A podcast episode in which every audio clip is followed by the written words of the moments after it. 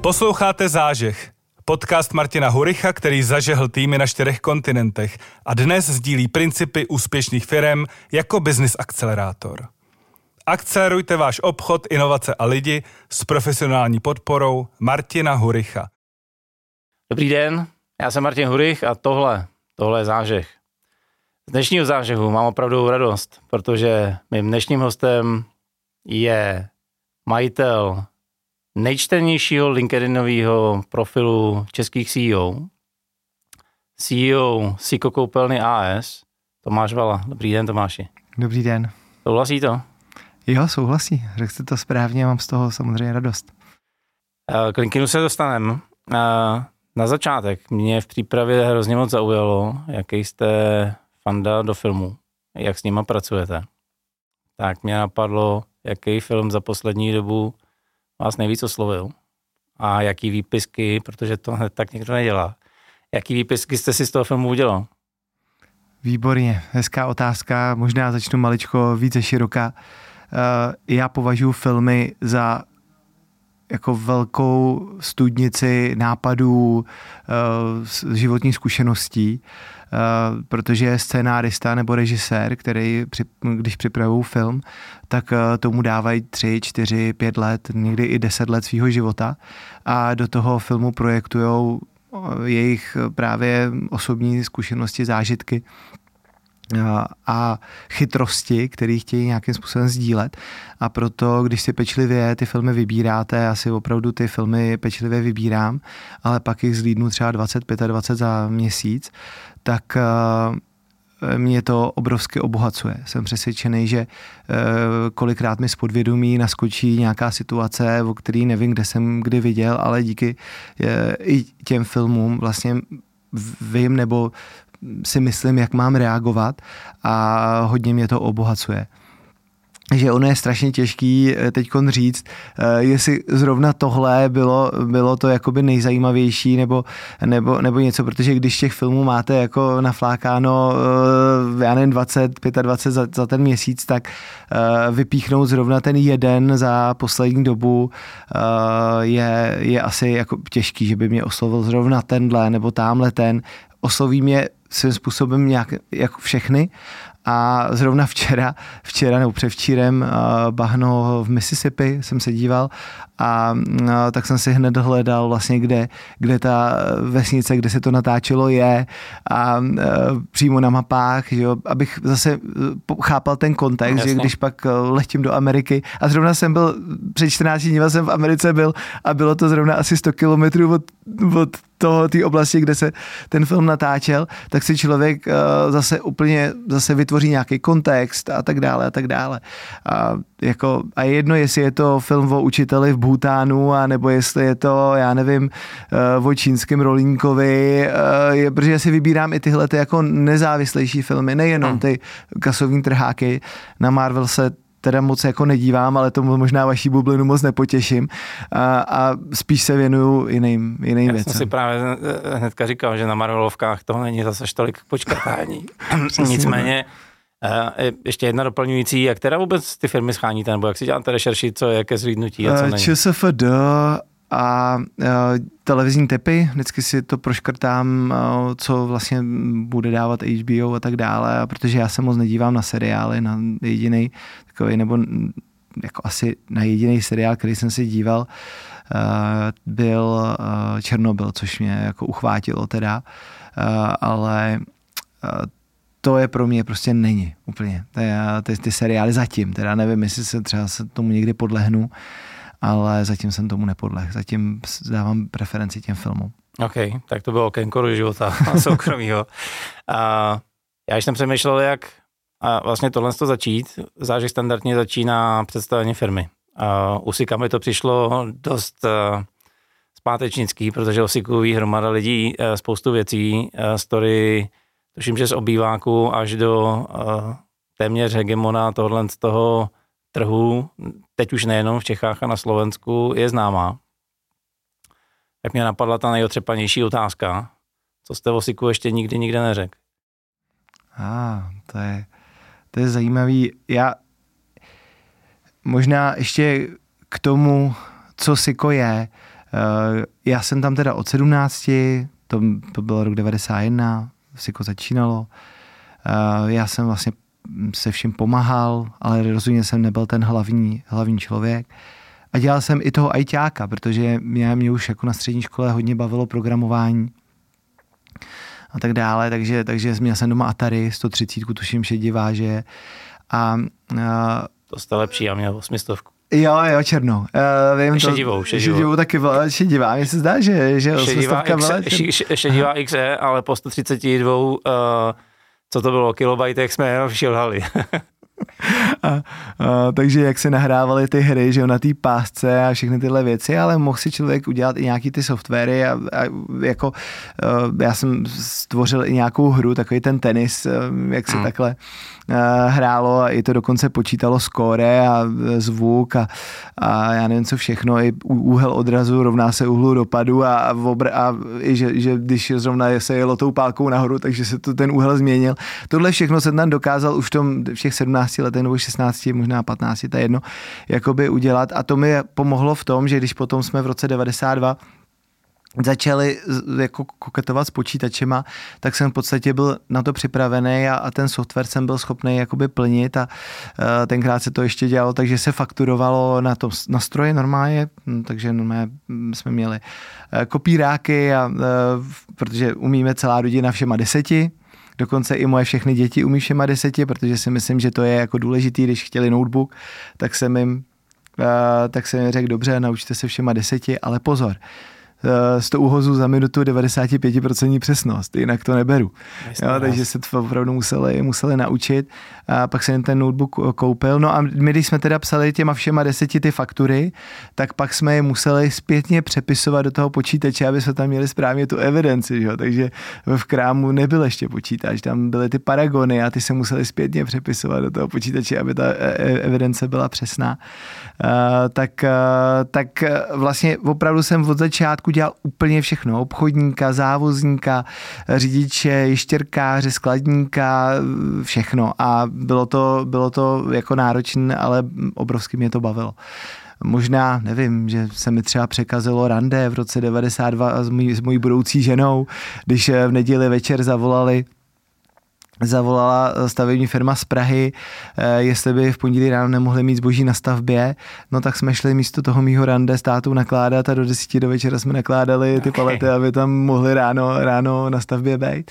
Ale těch věcí je spousta, že jo, co nevím, to je, to je strašně těžká otázka, nevím, jestli jsem tohle někdy někde říkal. Když se podíváte zpátky na to, co jste prošel, která ta pozice byla pro vás z nějakého důvodu nejtěžší? Nejtěžší je být generální ředitel, protože ta tíha a ta zodpovědnost na vás dopadne až ve chvíli, kdy si uvědomíte, že opravdu uh, vy jste za ty věci zodpovědný, protože být v tom zákrytu je fajn, mm. ale ale pak když uh, ta ultimátní zodpovědnost je vaše a, a vlastně projektujete si to, že jste zodpovědný vy jako generální ředitel za to, že cokoliv v té firmě nefunguje, že je Weigl před tou prodejnou na zemi, tak to je vlastně vaše vina. A, a, a to je, všechno je vaše vina. A nebo vy to můžete nějakým způsobem ovlivnit a nemůžete se na nic vymlouvat. Když jsem byl ten druhý nebo třetí v řadě, no tak samozřejmě jsem se vymlouvat mohl, nebo měl jsem pocit, že, že to není ta moje ultimátní zodpovědnost, ale tohle je těžký a i vlastně odpovědnost uh, za, za ty lidi, kteří v té firmě jsou a kteří vám nějakým způsobem důvěřují, že tu firmu povedete správně a to je jako velká, mě to trvalo tak tři čtvrtě roku, než jsem se s tím srovnal před těma osmi lety. Jak se takovýhle tlak vypouští? Blbě, blbě, to jako opravdu pro mě bylo, v té době jsem proto to pro mě bylo nejtěžší a možná, možná ještě kromě ko- doby covidu, ale to asi pro každýho, že? Hmm. Nikdo nevěděl, jestli bude žít za týden, i sám on osobně a, hmm. jo, a, a řešit vlastně, a jestli firma bude za, za měsíc vůbec ještě existovat. To bylo opravdu, opravdu jako velký, velký štos. Já jsem přemýšlel, co tady s máma probrat a co se ne úplně často objevuje, protože vy těch rozhovorů dáváte, dáváte hromady tak mě napadlo probrat uh, něco, co, po čem vlastně spousta lidí z týmí bubliny touží. Vy jste před několika lety vyrazili na západ a koupili jste místní distribuci a já bych vlastně hrozně rád věděl, co tomu předcházelo v hlavách vašich, kdy vlastně vzniklo a jak vzniklo to rozhodnutí. Čechy, Slovensko, Maďarsko už nám nestačí, musíme na západ. A jak jste potenciálně třeba vybírali toho parťáka, se kterým se spojíte nebo který ho koupíte? Tak určitě vždycky je to o těch příležitostech, který se vám nabízí. Nemusí to vždycky zatím být nějaká velice sofistikovaná analýza toho, co dělat, co nedělat. A e, když je ta příležitost, tak pak správně ji vyhodnotit a jít nebo nejít tomu naproti. Protože vždycky si vymyslíte stovky, tisíce důvodů, proč ne. Hmm. Stejně tak, že jo, můžu vidět tu sklenici poloplnou, poloprázdnou a my jsme vždycky se snažili hledat eh, spíš ty eh, příležitosti než ty hrozby eh, v těch daných věcech, protože je zajímavé je, že když si děláte SWOT analýzu, tak dost často se vám to v, ty, v těch kvadrantech opakuje, ale yeah. v těch obrácených, jo, jo, jo. což je jako paradoxní, ale jako děje se to. A my jsme měli, teda bylo, byla to příležitost, bylo to, byla to vlastně svým způsobem náhoda, štěstí. Můj brácha se potkal, uh, potkal uh, s uh, naším současným vlastně partiákem Brunem, francouzem na jedné konferenci a dali si nějak do řeči a on vlastně zjistil, že že má e-shop ve, ve Francii, tady v Praze se teda potkali a s naším zbožím. Nějakým způsobem začal, začali jsme koketovat, jestli bychom jim nemohli některý zboží dodávat. Takže začalo, začalo to jako nenápadně a uh, pak, uh, pak jsme po zhruba, nevím, tři čtvrtě roce, roce po spolupráce jsme vnímali, že by ta spolupráce mohla být větší, to je zhruba 4-5 let zpátky. A já jsem tam koupil, ne ještě jako firma, ale jako já, jako soukromý investor, jako Tomáš Vala, jsem tam koupil 10% akcí okay. s 10% jakoby eh, obč, obční možností navýšení na 20%. A tím se jsme se ještě více provázali a byli jsme na sebe víc a víc fixovaný a e, za další dva roky přišel další krok, že by se to mohli ještě víc provázat a těch synergií by mohlo být ještě víc, kdyby jsme koupili majoritu. No a to, ale už jako firma, tak jsme se domluvili a viděli jsme, že těch možností do budoucna je, je spousta, jak to ještě vylepšit a dohodli jsme se. Dneska máme 60, 60% podíl, snažíme se to víc a víc jakoby integrovat, ale zároveň jako není to všechno jako pohádka, jo, že procházka růžovou zahradou, je to, je to samozřejmě často, často máme třeba na ty věci odlišné uh, pohledy, je to uh, nějakým způsobem spojování startup, startupového ducha s nějakou už tak trošku napůl korporátní strukturou, kdy my už na všechno máme ty struktury a, a nějaký procesy a tak dále. Někdy to u nás trošku díl trvá, na druhou stranu ta agilita toho startupu nás může jako vybudit někdy z té letargie, kdy prostě to už trošku, trošku letargie, jako bohužel je, to tak je. Máme, máme tisíc, eh, tisíc lidí ve firmě a, a někdy, někdy je to jako fajn už, už být v takový tý fixní, jo, yeah, jako zná, známe to. Uh, tak a mě baví i vlastně tohleto vytrhování z toho z té zóny komfortu, kdy, kdy Bruno nám říká, jako tohle bychom mohli, tohle byste mohli a tak dále. Takže je to, je to jako složitý. A když pak třeba se spolu bavíme, že oni jsou dva partneři, Bruno a JC, který tam mají jakoby ty, ty podíly 20 a 20% teď, my máme 60, tak máme jednu za měsíc jako, jako board meeting, jako akcionářský meeting, ne, ne tolik exekutivní, ale víc ten takový ten jako nadhle, nadhle, nadhledový tak uh, se bavíme o těch věcech a zaznívají tam otázky.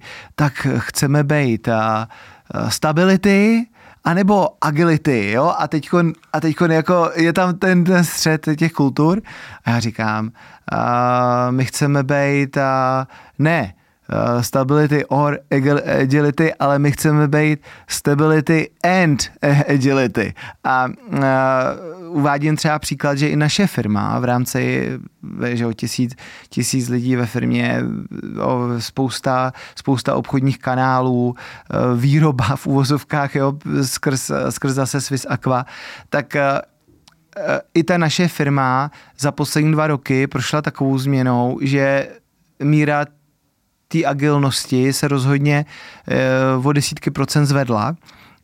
A není to tak, že jako je to zákon entropie, že to jo. jakoby spěje k tomu zániku, že must, ale že můžete, můžete oddálit, že jo, tuhle ten, tenhle ten proces a docela dost, dost radikálně, když chcete a když k tomu opravdu věnujete velký úsilí. Co vás třeba na expanzi na západ překvapilo? Protože na první pohled se může zdát, že baterka a kuchyňská deska nebo dveře můžou být naprosto stejný v celé Evropě. A z bývalého života vím, že to tak úplně není. Tak s čím jste třeba úplně nepočítali? Těch odlišností je spousta. Míra, míra třeba dominance Amazonu, třeba na francouzském hmm. trhu, což nám samozřejmě obrovsky otevírá oči jako do, do budoucna, protože když zachytíte ty trendy, včas, třeba o ten rok dřív, než přijdou sem nebo o dva, tak máte šanci se na to dobře připravit i tady eh, na tom trhu, kde jsme jako v úvozovkách doma a jsme třeba dominantní na tom trhu. Eh, tam ve Francii s prostřednictvím našeho e-shopu tam máme třeba jenom 4% podíl, tady máme třeba 25% podíl, Aha. takže je to úplně něco, něco jiného. Oni mají zhruba miliarda korun eh, obrat teď v tuhle chvíli. Uh, takže, takže... Pardon, ta, ta západní německá, francouzská, francouzská větev, má miliardu obrat. A vy? A my, my dohromady šest. Uh, a při konsolidaci už by to bylo přes šest. Yeah. Takže, takže tohle nám pomáhá, co je třeba zajímavé, že vlastně v těch jižních státech jsou třeba uh, toalety všechny stojící a ne závěsný, uh-huh. že tam je třeba 80-90% eh, těch stojících. Když pojedete někam na Airbnb nebo na nějaký tyhle ty apartmánové byty, tak tam už jsou všude, všude ty závěsný, ale, ale není to tak v těch restauracích. To vidíte, jo, někdy, jo, jo. Eh, nebo, nebo v těch jako eh, domovech. Tam je to všechno, všechno hodně, hodně jakoby po staru. Je to, je těch, těch odlišností je hodně i v, těch, i v, těch, i v těch designech, v těch uh, druzích uh, vlastně distribu, distribucí, nebo to, jak jsou tam hodně silný i domácí třeba řetězce, DIY a tak dále. Takže je to, je to zajímavé to sledovat. A proč se na to ptám? Jo? Spousta lidí, která chce do ciziny, tak si myslí, že tam budou jenom synergie a úspory z rozsahu. Začnu prodávat víc, vše náklady mi klesnou a já začnu vydělávat víc. Stačí expandovat do Maďarska a Maďarsko mám rád, tak eh, to nemyslím ve zlým, ale myslím si, že v tu ránu se vaše přemýšlení rapidně mění. Tak mě vlastně napadlo, jaký očekávání bylo ze synergií tady s propojením teda a s francouzským partnerem a jak to opravdu dopadlo tak nejdřív bych chtěl potvrdit to, že třeba u toho Maďarska, kde už jsme roka půl, roka tři čtvrtě uh, s naším e-shopem, tak uh, prvních asi těch pět, šest kvartálů jsme byli jako v mínusu, malým, uh ale byli jsme v mínusu a, a pořád jsme optimalizovali ty věci. A co třeba nevymyslíte, je synergie toho, že jsme začali víc a víc detailně řešit třeba dopravní náklady na ty jednotlivé balíčky protože se to vyplatilo. Do toho Maďarska se vyplatilo, ta optimalizace byla hmm. jako důležitá. A díky tomu, že jsme optimalizovali pro Maďarsko, tak jsme najednou zoptimalizovali i pro miliardový e-shop eh, náš tady v, Česk- v Čechách okay. a na Slovensku. Takže najednou jsme ty balíčky začali líbalit efektivněji, eh, dali jsme se na to větší pozor, a začali jsme to optimalizovat i s našimi dopravníma jako partnerama, který nám to vozí a ušetřili jsme miliony korun vlastně tady v rámci Čech a Slovenska, což je samozřejmě do, do té maďarské nohy nepadá tahle ta úspora. A, a to samé je samozřejmě i v té Francii, protože oni byli jako zkušen z hlediska určitých typů obchodních kanálů, což nám zase otevírá oči, jak, jak to jde. Oni měli nějakou svoji marketingovou strategii, s kterými se můžeme poučit. Oni se zase můžou poučit z těch našich zkušeností. Mm, pak sam, samozřejmě jsou i úplně jinak působí, když přijedete do Německa, do, do Hansgrohe třeba, jednáte tam jako člověk pořád bohužel ještě z východní Evropy, je, je. tak to bohužel pořád ještě je, zvlášť u těch lidí, kteří jsou, já nevím, 45+. Plus.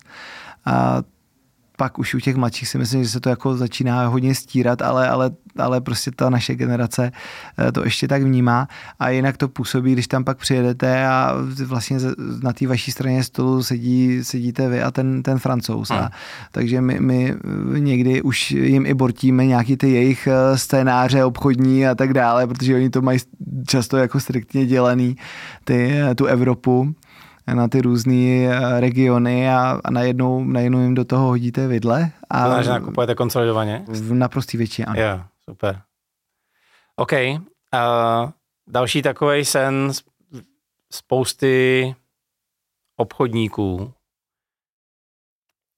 nebo řekněme, ano, je, uh, lidí, kteří nemají vlastní produkt, je eh, co nejrychleji k produktu přijít. A vidím to napříč jak materiálním světem, tak třeba vývojem softwaru a IT. Vy jste na to šli, troufnu si tvrdit, dvojstupňové. Mě by hnedka na začátek zajímalo, kdy podle vás je čas vzít si třeba nějaký home brand, jo, nechat si něco vyrábět uh, jako OEM, protože jsem koukal na váš e-shop dneska ráno, když jsem se připravoval. Siko položek je tam taky hromada. Tak uh, kdy jste se třeba rozhodli vůbec vykročit tímhle s tím směrem? Že mně, to přijde, já jsem v téhle branži, vlastně proto říkám první život, já jsem eh, vzdáleně v téhle branži dělal a přišlo mi to, že byla doba, kdy kdo neměl home brand, jakoby na trhu nebyl. A kdy to, kdy to přišlo na vás, tato My jsme eh, v tomhle byli hodně napřed, eh, protože my máme privátní značky už někdy od roku 2003 nebo 2005. Udělali jsme takovou, takovou řadu privátních značek, která měla za sebou nějaký příběh a, a tak dále. A eh, vlastně máme dodavatele vlastně opravdu na celém světě. Máme stovky dodavatelů eh, v Evropě na, na naše privátní brandy a jedno, jestli je to Německo, Polsko, Česko, Slovensko, Turecko, ale máme i spoustu z Asie, máme, máme nejenom z Číny, máme z Tajska, z Indie, z, eh, z Malajzie, z Větnamu. Máme opravdu eh, to, to naše, to, ten náš sourcing a teď začínáme dovážet z Brazílie a tak dále. Takže jako opravdu ten sourcing je velký a eh, tím, že a to je třeba zásluha mýho bráchy, který už v roce asi 98 byl poprvé v Číně na, na, na výzvědách. Tenkrát ho dali na titulku časopisu čínského, protože tam žádný jiného Evropaná asi nebyli schopni vyfotit uh, na tom veletrhu uh, to, těch našich materiálů. Takže v tomhle jsme byli, vždycky byli průkopníci a dneska jsem rád, že máme v tom jasno, že máme jeden eh, privátní brand, už nechceme jako mít brand jako Siko na, na zboží, protože uh, to byla jedna, jedna z taky z těch variant, o kterých jsme uvažovali. Dneska to všechno, všechno máme sjednocený nebo naprostou většinu pod Swiss Aqua Technologies a to byl dobrý krok ke Swiss Aqua Technology se ještě dostaneme. Eh, jaká je teda, nebo jaká byla původní motivace zavíst vlastní brand na trh? Že těch brandů je tady hromada. Já dokážu si představit, že držet velký zásoby nebo kreativní eh, zásoby uh, těch jednotlivých výrobců je uh, složitý a teďka do toho ještě jedna položka.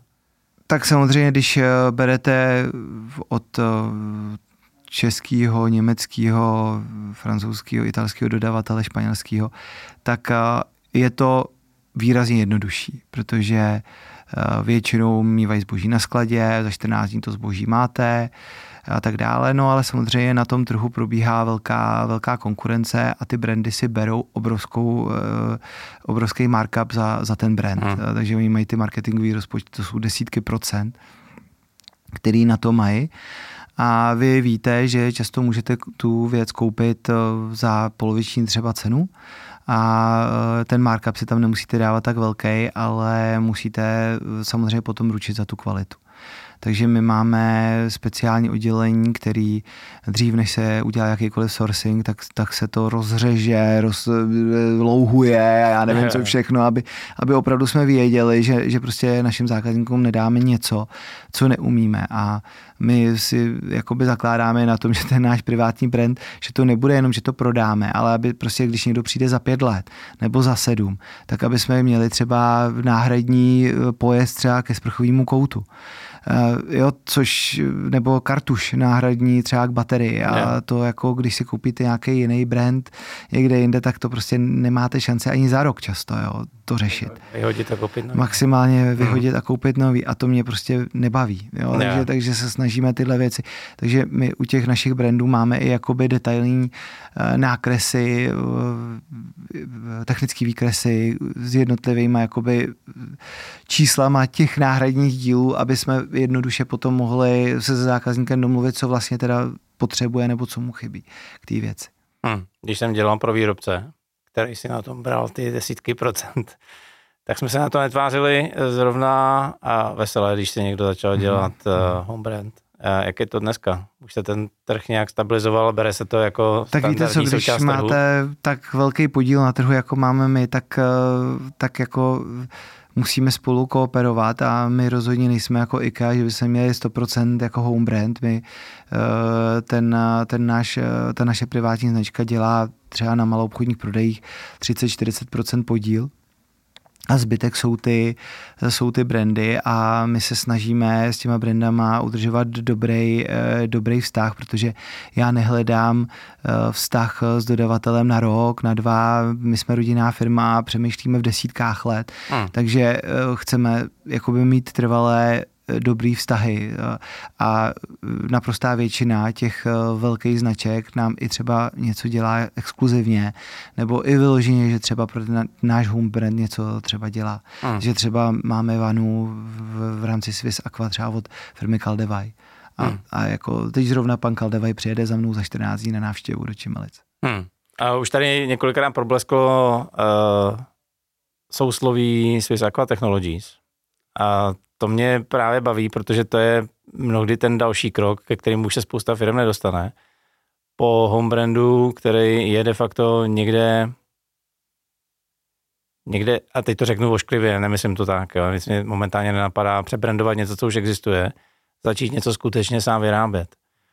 A kde se jako mentálně zrodila tahle ta myšlenka, nechceme být jenom prodejci, chceme skutečně být uh, u zrodu a vyrábět třeba, jestli jsem to dobře načet, v tuhle chvíli nejúspornější toalety na světě? Tak za prvý bych chtěl poopravit, že my i předtím, když jsme měli ty privátní značky, tak už 10-15 let jsme vyvíjeli vlastní design. To znamená, okay. že to třeba z 50% ano byly výrobky, které už někde jinde se vyráběly, ale my jsme upravovali se těm výrobcům jo, i třeba říkali, tohle tam nechceme, my tam chceme tohle, protože to je pro zákazníka lepší. Uh, nebo je to praktičtější třeba pro zákazníka, takže můj brácha už třeba v roce 2000 řešil, aby to uh, úplně, úplně jako totální detaily, on třeba o rok jakoby oddálil launch třeba té série, jenom aby tam ty detaily byly, jo, je lepší perlátor nebo něco, no prostě byly to opravdu velký detaily někdy a až možná zbytečně. Tak eh, co se týká Swiss Aqua, tak jak jsme se k tomu dostali? Před zhruba pěti lety eh, zase náhoda jsme byli osloveni, jestli bychom nechtěli v té době prodávat eh, technologii na odstraňování vodního kamene a zároveň, jestli bychom nechtěli vstoupit do té firmy nebo minimálně půjčit peníze firmě, která právě měla ten patent na ten nejúspornější záchod. Nám se to zdálo jako velice jako sexy, zajímavý, něco jsme si o tom zjistili. ten investor, který v tom byl, tak už tam byl za 50 milionů korun a vlastně byly tam pořád jenom sliby. Takže tři roky byly od toho zakladatele jenom sliby, jo, teď už to bude a za půl roku už budou ty čísla v plusu a už, to, už se to začne vracet. Jenomže ono za půl roku a potřebujeme dalších 5 milionů nebo 10 milionů na provoz. Lítalo se biznesem, že jo, do Ameriky, do Číny a tak dále. Takže, takže jako ty peníze tekly. No a my jsme udělali tu věc, že jsme si vlastně vzali obci, na půl roku, že kdy, že vlastně tomu dáme maximální effort našeho klíčového člověka, protože jsme v tom viděli ten potenciál. A když do toho dáme ten effort a zjistíme, že to má smysl a potenciál, takže máme šanci koupit si 51% eh, společnosti. A když to nebude, nikam nepovede, tak vlastně od toho budeme moct odstoupit a, a je to v pohodě. Ale tenkrát to, eh, to znamenalo i nějaká jakoby půjčka na provoz, protože ty původní investoři už do toho nechtěli, nechtěli dávat eh, žádné peníze. No a my jsme, eh, my jsme se teda po tom půl roce rozhodovali, jestli jo nebo ne. Já a ten můj parťák, ten klíčový člověk, jako jsme proto byli celkem jako nadšený. Eh, zbytek rodiny moc ne, teď se do toho moc nechtělo, protože to bylo, já nevím, nějakých 50-70 milionů jako investice v té době, plus ještě převzít nějaký půjčky těch investorů, jo. Takže to nebylo úplně jenom tak uh, jednoduchý, takže dneska tam pořád je nainvestováno v té společnosti asi 130 milionů korun, nebo 140, včetně půjček a mm, který se postupně jakoby splácí, ale pomalejc, než jsme si mysleli. A ono to pak se i potvrdilo, že to ne, nebylo všechno tak růžový, uh, jak to vypadalo a mm, ty naše původní odhady taky byly, že za dva roky jo, představíme eh, nový klozet a všichni, všichni budou nadšený a všichni to od nás budou chtít, tak to se samozřejmě úplně jako nepotvrdilo. No ale, ale jako jsme na velice dobrý, na, na dobrý trajektorii k tomu, aby, aby to všechno zafungovalo. Ale ještě k té otázce. Mě strašně baví ta vertikála. To, že prostě být uh, na začátku toho vývoje, toho produktu, uh, pak teda ta výroba je uh, sourcovaná, ale my si vybíráme, kde to budeme vyrábět samozřejmě, takže třeba ta technologie na eh, odstraňování vodního kamene, kterou prodáváme do 75 států světa, naposledy jsme přidali Kuwait, tak eh, je vyráběná v Prešově, v Číně a dokonce i v Americe dneska už. Takže, takže vlastně na třech místech eh, vlastně světa, že? takže je to, je to zajímavé, ale není to naše. Ta výroba není naše. Nicméně jako licenčně ano, přesně tak. Jo, přesně prodáváte licenci a oni... E, co se týká té tý Číny a Prešova, tam, si, tam se to vyrábí pro nás a my to potom prodáváme jako celosvětová distribuce. A, a někdy, když je to čínský třeba zákazník, že bere 10 tisíc eh, těch eh, té technologie, což jsou takové trubky, které se dávají na, na vstup vlastně do baráku třeba na vodovodní řád, a to potom vlastně zajišťuje to, že, že se vám někde v pračce, v myčce, ve rychlovalné konvici nebo na sprše, že vám nepukne ta sprcha, eh, tak eh, to všechno vlastně je takhle je to jednoduchý, jo, že dáte jenom na vstup do, baráku tuhle tu trubku, tak my jich prodáváme desítky tisíc. A když pak v Číně je někdo, kdo jich chce deset tisíc, no tak se to samozřejmě nevozí do Evropy a zpátky, ale tam se to jenom přeprodá a my inkasujeme, eh, nebo ta švýcarská firma, která je naše, víc, víc než 80%, tak vlastně vlastně inkasuje jenom ty licenční poplatky. Hmm. Co vám u rodinného stavu říká rodina, že to nejde tak rychle, jak jste chtěli s uh, úspornými toaletama? No, uh, jako teď už jsou všichni rádi, že, že jsme tu investici udělali, okay. protože přestože to jde pomalej, tak to ale jakoby je v plusu a, a je tam obrovský potenciál, protože uh, ta největší devíza vlastně té firmy je uh, ta, ten nejúspornější záchod, takže my jsme třeba byli byli před měsícem právě v Americe, kde jsme i eh, řešili globální prodej pod jednou globální značkou, eh, tak jak to budeme dělat, jak se o to budeme dělit, kdo jaký bude mít region, kdo bude mít Evropu, kdo Indii, kdo, kdo Ameriku a tak dále, to, což už se, se docela dobře, dobře potom eh, vyjednává, takže já doufám, že to, co jsme před dvěma lety řekli, že, že by se za, do deseti let měl, eh, měl prodávat každý druhý záchod ve vyspělém světě z naší technologií, tak doufám, že to pořád je jako reálný plán. A kde, kdy uvidíme Swiss Aqua Technologies vedle Villeroy Boch a Gro, Grohe? Tak takovýhle ambice úplně jako nemáme, aby jsme jako, protože to je samozřejmě něco, něco úplně jiného a já budu spokojený, když se nám bude poda- dařit prodávat tu technologii víc a víc. My samozřejmě v každém tom výrobku, v každém tom patentu, který máme, tak už máme připraven další dvě generace, protože máme R&D oddělení, inovujeme, je to jako zajímavý, když pak vidíte, že máte výzkumy, třeba Univerzita polnohospodářstva vnitře, která potvrzuje, že ty naše, ty, ty naše technologie uh, mají i další pozitivní vlivy, nejenom na, na vlastně odstraňování nebo změny, změny uh, kalcitu na aragonit uh, v těch trubkách, ale i na, i na to, že třeba uh, aktivuje vodu tak, že třeba o 30% zlepšuje uh, rychlost uh, rychlost toho, jak um, rostou, rostou uh, sazeničky. Jo, jako to je normálně už jako potvrzený výzkum, který máme na stránkách. Tak to jsou jako super věci, jo, že který, který vlastně mě pozbuzují potom v tom, aby, nebo nás všechny, aby jsme to dál rozvíjeli. Hmm. Teď ty otočím úplně list. Uh-huh. A, a od techniky a vývoje výrob, výrobků a produktů půjdu pro spoustu lidí v mý bublině do trochu EZO, uh, EZO oblasti. Já jsem se ve vaší přípravě dočet, že na svůj manažerský tým, možná nejenom, aplikujete enagramy. Uh, pojďte mi o tom něco povědět, povědět víc. Co vás k tomu vede, co, co je ten důvod, co z toho získáváte, jak vlastně díky něčemu, co ve spoustě firm možná nebude považovaný za úplně seriózní věc. Jak díky tomu řídíte firmu, nebo co vám to dává?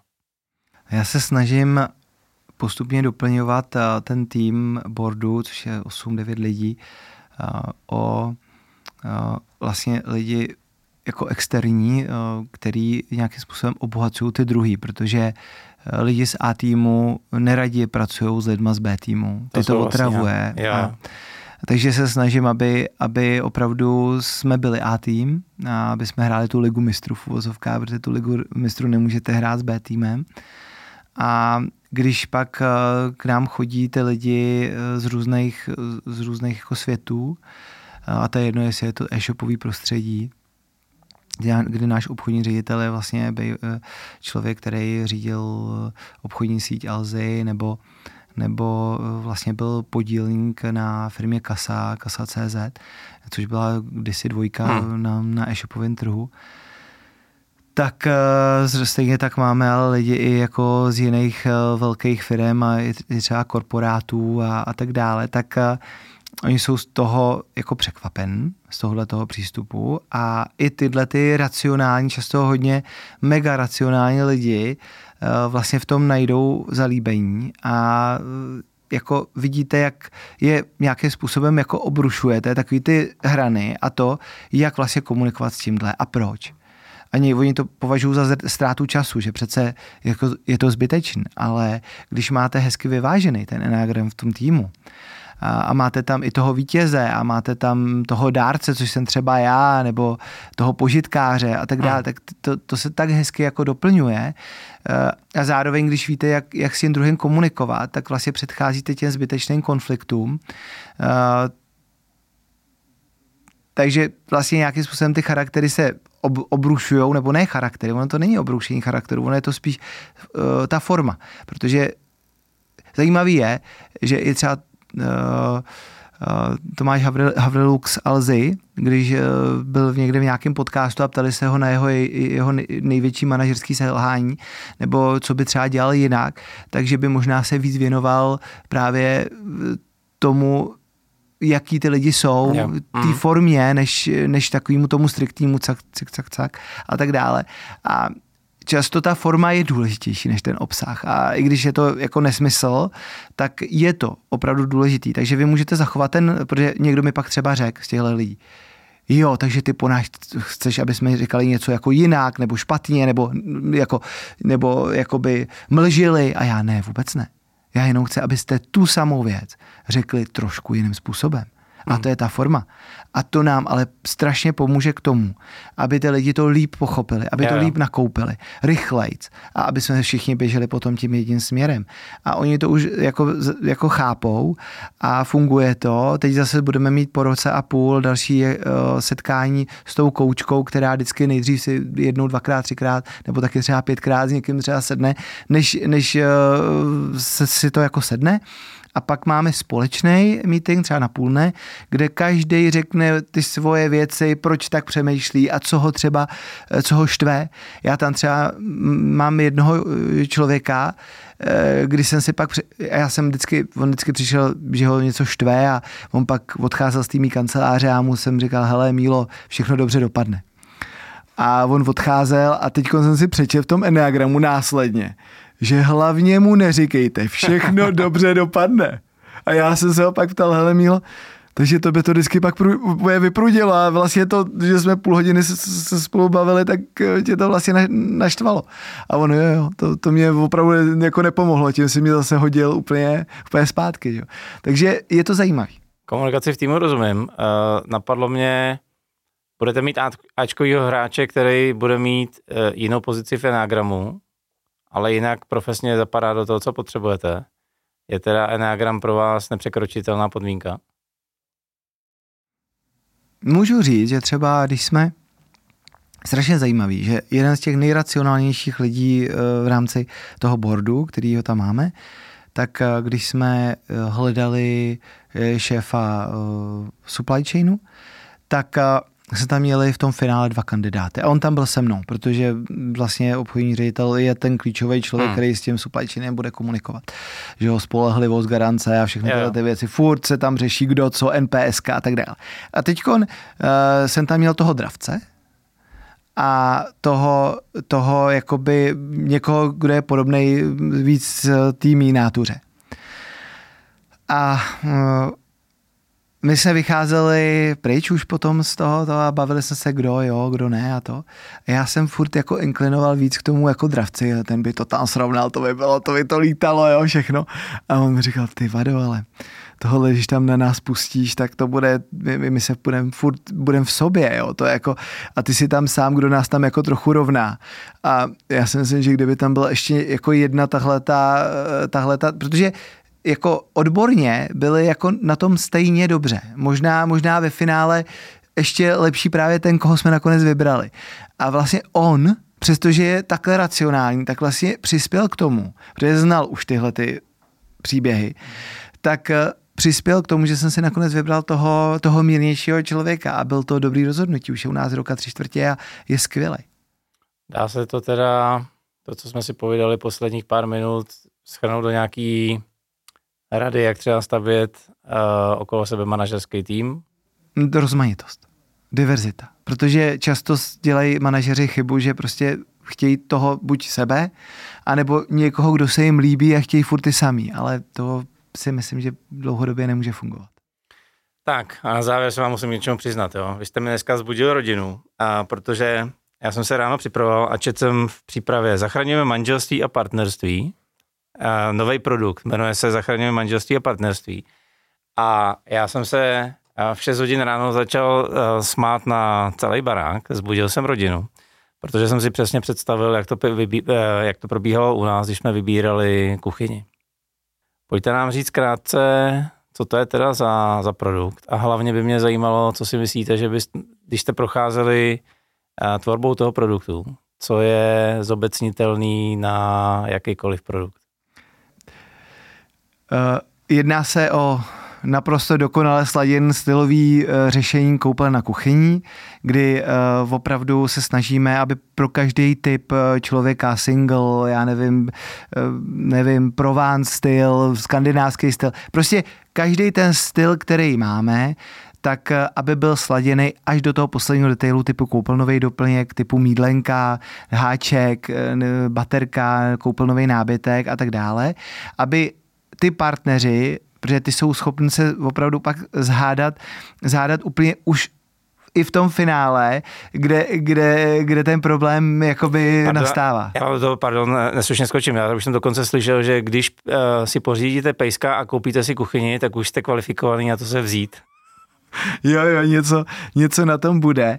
A my uh, jdeme jako dál a dál tady, tady v tom mečování, uh, takže my teď třeba připravujeme to, že budeme mít uh, profil konzultantů našich, který uh, vlastně řeší ty online nebo offline schůzky na, na našich showroomech, který si můžete onlineově vybrat si slot, nemusíte nikam volat, nikdo vás nebude navolávat, vyberete si to, co tam, kde vás to baví a vlastně jako v jakém čase vás to baví. A do budoucna to bude i tak, že se podíváte na ten profil toho konzultanta, co on vlastně produk, produkuje vlastně za typ koupelen a tak dále, nebo kuchyni a díky tomu uh, zase bude ještě to mečování daleko větší uh, mezi tím klientem i tím uh, konzultantem. Takže i tohle tohle tomu chceme jít jakoby naproti, aby to mečování bylo jako v úvozovkách absolutní. A když to teda odhlídnu od toho konkrétního produktu, po čem bych měl jít, pokud mám úplně jiný typ biznesu, než máte vy, po čem bych měl jít, abych tomu zákazníkovi takhle dokázal počpendlit, protože já tam slyším a, respektování nákupní cesty, a absolutní pochopení toho, co ten dotyčný vlastně chce, možná velmi jako zjednodušení toho nákupu, toho rozhodovacího procesu. Co tam, na co jsem ještě nepřišel? Já jsem teď čet knížku uh, nedávno a já si vždycky do těch knížek dělám ty poznámky a zpětně se k ním vracím. A vlastně eh, byla to anglická knížka, co, jaký jsou teď challenge eh, těch kamenných prodejen v tomhletom světě a moc je nebavila ta knížka. Ale zapamatoval jsem si z ní jednu jedinou věc a to je, že když budete dělat všechno pro pohodlí zákazníka, tak to je ten game changer, jo, game changer. A to stačí. Podle mě, takže všechno to, to co jste řekl, je, jo, když to jako sjednotíte do nějaký množiny, tak všechno se vejde, zvětšujte pohodlí zákazníka. Přemýšlejte takhle. Čím víc přemýšlí zákazník, tím víc nebezpečí pro mě. Jasně, ale já nechci, abyste přemýšlel jako zákazník. Já, já chci, abyste jakoby zvětšili jeho pohodlí. No, teď tom eh, vlastně jo, eh, pokud... Protože on ani neví, že o tom přemýšlí jo, ten okay, zákazník. rozumím. Jo. jo, jako jenom tam je to podvědomí. A to, je to, to se často podceňuje, protože podvědomí většinou rozhoduje. Ne, ne, nerozhodují racionální, to, je to, hmm. na to je spousta výzkumů. Že? Děkuji Tomáši za návštěvu a za rozhovor. Doufám, že jsme tady odhalili zase něco kousek jiného siku, než eh, je standardně k dispozici. Díky moc. Taky děkuji. Tak to vidíte. Nenechávejte zákazníka přemýšlet a snažte se mu zvětšovat jeho nákupní komfort. To je rada na závěr. Pokud i jakákoliv další informace nebo idea, která tady zazněla, vás cokoliv pozitivního zbudila, tak jsme udělali svoji práci dobře. V tom případě určitě lajkujte, sdílejte, komentujte podle toho, co vám platforma, na který nás právě sledujete, dovolí. No a já už jenom připomenu uh, www.martinhorich.com lomeno zážeh, což je domovský přístav zážehu téhle epizody i všech ostatních. Na mě už nezbývá než jenom držet vám palce a přát úspěch. Díky.